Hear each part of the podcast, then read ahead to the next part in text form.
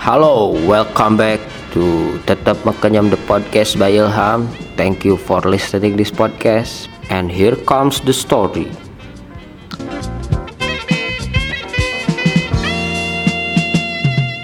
Ketemu lagi sama gua di Tetap Makanyam the podcast by Ilham. Hari ini tepat di hari ini di hari Valentine, gua mau ngerekam eh gua mau ngerekam. Gua mau nyeritain tentang kisah cinta Bapak SBY dan Ibu Ani. Seperti yang kita tahu kalau SBY ini adalah presiden dengan masa periode dua kali atau 10 tahun.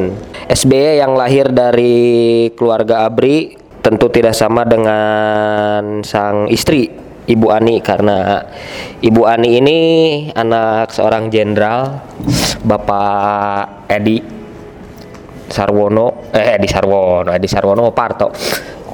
Eh, Jenderal Sarwo Edi Wibowo sedangkan SBY adalah anak dari anak dari anak dari pembantu letnan 1 atau peltu.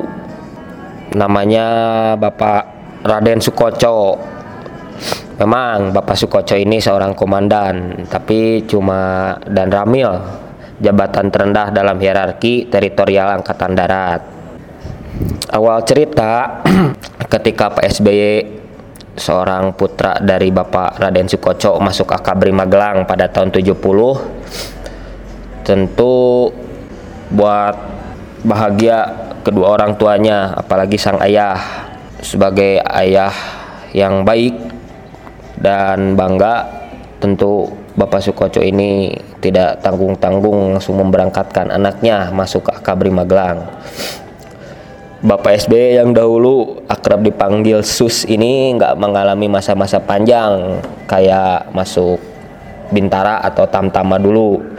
Jadi waktu lulus Akabri waktu lulus Akabri pangkatnya udah letnan 2 jabatan komandan yang diraihnya ini udah udah melampaui jabatan terakhir bapaknya. Dan waktu Pak SBY atau SUS ini masuk ke Akabri waktu itu gubernur Akabrinya Bapak Majen Sarwo Edi atau ayahnya dari Ibu Ani Yudhoyono. Tapi sebelum menjadi jenderal dan sebelum jadi presiden Pak SBY ini udah memperlihatkan bakat kepemimpinannya dari awal sebagai taruna yang cemerlang. Dia diangkat sebagai komandan divisi korps taruna waktu itu.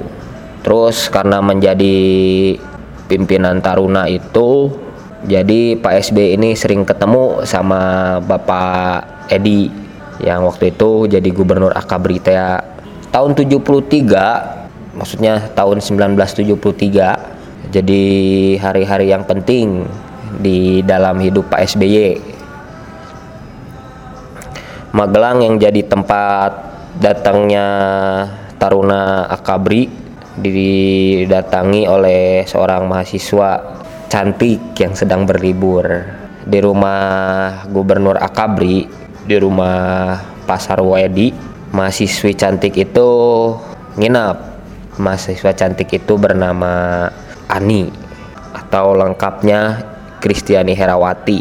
Ibu Ani ini adalah anak sulung dari Bapak Sarwoedi. Ibu Ani mengenang di dalam autobiografinya yang berjudul Kepak Saya Putri Prajurit yang dicetak tahun 2010 kalau waktu itu liburannya gak seperti biasanya. Waktu Bu Ani datang ke tempat kerja sang ayah atau papi biasa dia panggil. Datang ke Balai Taruna. Waktu itu Balai Taruna adalah gedung yang digunakan untuk kegiatan eskul di kampus Akabri. Waktu Bu Ani datang ke Akabri di Magelang Balai Taruna ini sedang diresmikan dan yang namanya acara peresmian gedung pasti akan dipenuhi oleh orang-orang. Bu Ani kembali mengenang ketika Papi mengen hendak menggunting pita. Ada taruna bertubuh jangkung yang tampaknya adalah komandan. Sedang mendekati Papi, aku memperhatikan siluet tubuhnya yang sangat jenjang.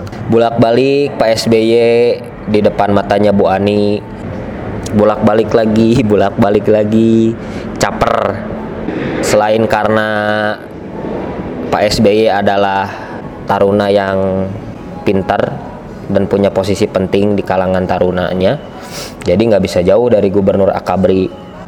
Dan ternyata momen-momen geli dan gemes ini berlanjut. Kebetulan waktu itu Bu Ani lagi di rumah sama Pak Edi. Lagi-lagi Bu Ani ngahulang tarik terpana karena si jangkung itu datang lagi.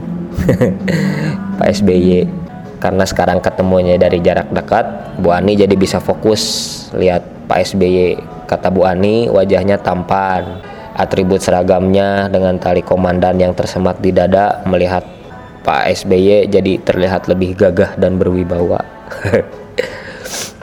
di pertemuan itu juga akhirnya Bu Ani dan Pak SBY kenalan. Bu Ani yang menjadi putri sang jenderal gubernur Akabri ini menyebut nama panggilannya dengan Ani dan Tarumana Jangkung itu memperkenalkan dirinya sebagai Bambang. Jadi waktu Pak SBY kenalan bilangnya namanya bukan Sus atau Yono atau Udo dengan gagah Pak SBY bilang Bambang. Bu Ani waktu itu grogi tapi nggak lama karena Bu Ani manggil papi buat nemenin dia ketemu sama Pak SBY. Setelah berkenalan, Bu Ani lihat Pak SBY ngobrol dengan papinya itu kayak orang yang terpelajar dan terpandang tapi tetap penuh hormat dan santun katanya. Dan Bu Ani suka cowok-cowok kayak gitu.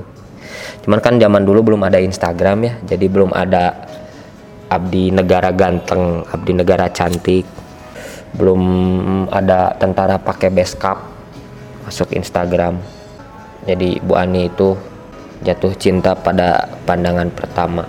Singkat kata atau singkat cerita, Bu Ani dan Pak SBY ini jadi makin dekat.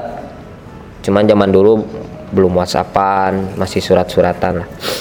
Ketika lulus itu Pak SBY emang udah nggak di Magelang dan Pak Sarwo Edi juga ketika itu sudah tahun terakhir untuk memimpin di Akabri. Tahun 74 Pak SBY kursus dasar kecabangan infanteri di Bandung dan lulus. Setelah lulus Pak SBY jadi komandan peleton di batalion infanteri 330 eh 330 pasukan pemukul elit Komando Strategis Angkatan Darat atau Kostrad di Cicalengka, Jawa Barat. Tahun itu juga Bu Ani harus ikut ke Seoul karena sang papi ini diangkat jadi dubes Indonesia untuk Korea Selatan.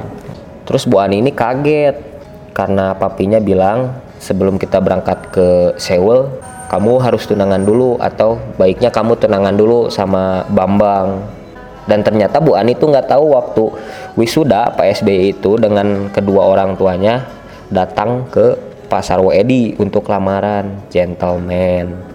Dan nggak pikir panjang dan nggak pikir panjang lagi Pak Sarwo Edi ini nerima lamaran Pak SBY buat jadi mantunya. Dan di tahun 1976 Bu Ani dan Pak Sus kok Pak Sus? Pak SBY menikah. Waktu itu Pak Sarwo Edi juga masih didubeskan di Seoul. Kenapa didubeskan karena usut punya usut kabar-kabar miring ini Pak SBY eh kok Pak SBY Pak Sarwo Edi ini agak dijauhkan dari lingkaran kekuasaan zaman Pak Harto. Padahal Pak Sarwo Edi ini prajurit yang pintar dan juga berjasa dalam menaikkan Soeharto sebagai presiden waktu itu. Tapi kisah pasangan suami istri baru ini Pak SBY dan Bu Ani nggak kayak orang-orang pada umumnya yang ketika menikah langsung uh, bulan madu karena harus dipisahkan kembali Bu Ani ke Seoul dan Pak SBY di Cicalengka. Bu Ani juga pernah katanya dengar omongan miring kenapa karir keperwiraannya Pak SBY terbilang lamban waktu zaman Orba. Gosipnya menurut Bu Ani ini karena Pak SBY itu mantunya Pak Sarwo Edi yang waktu itu tidak nggak terlalu disukai sama pemerintahan Orde Baru. Bu Ani langsung nanya ke Pak SBY Pak apakah Bapak menyesal menikah denganku dengan mantap dan tahu diri? Karena hidup di zaman Orde Baru Pak SBY jawab sama sekali tidak. Buatku hal terpenting dalam hidup ini adalah keluarga. Karena kita semua tahu Pak SBY ini terlihat seperti family man banget lah.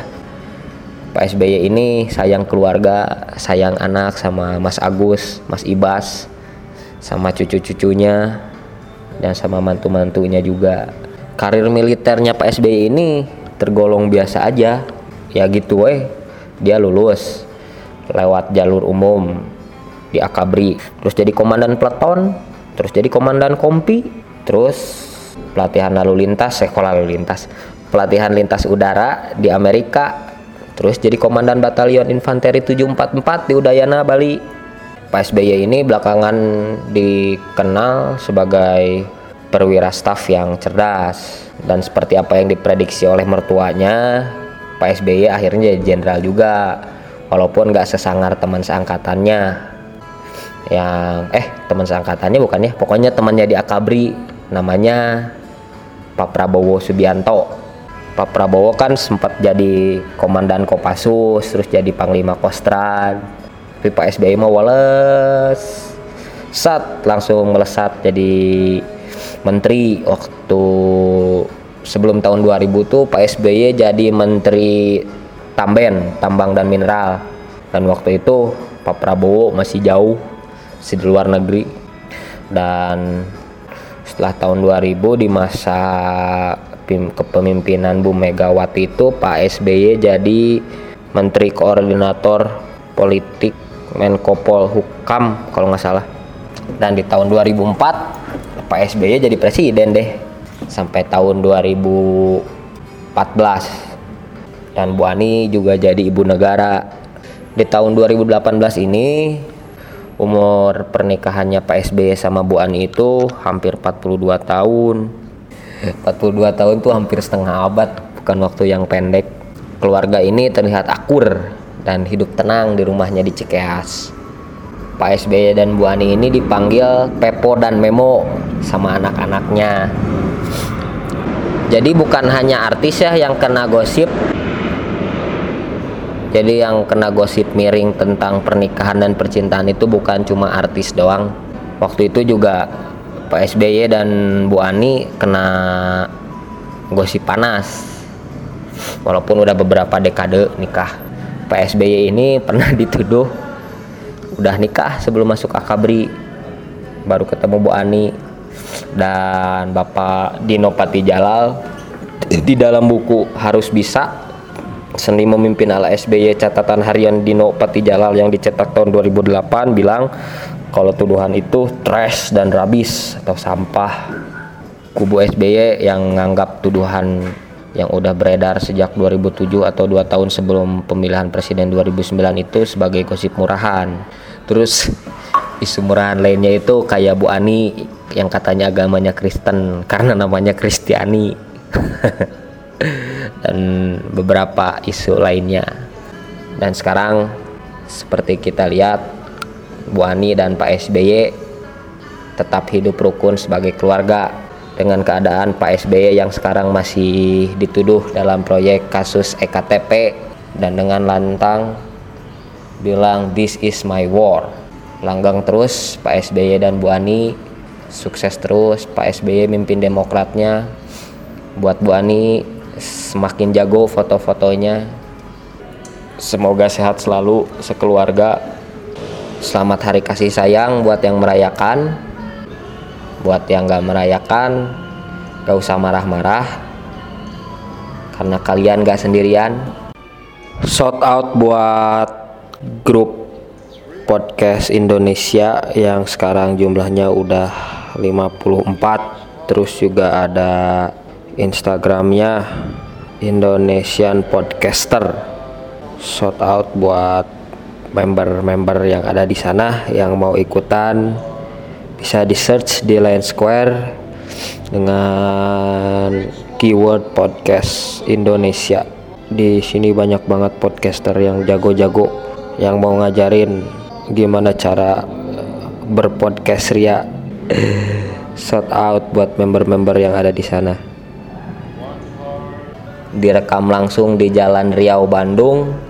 Tetap makanya mode podcast by Ilham. Pamit. Bye.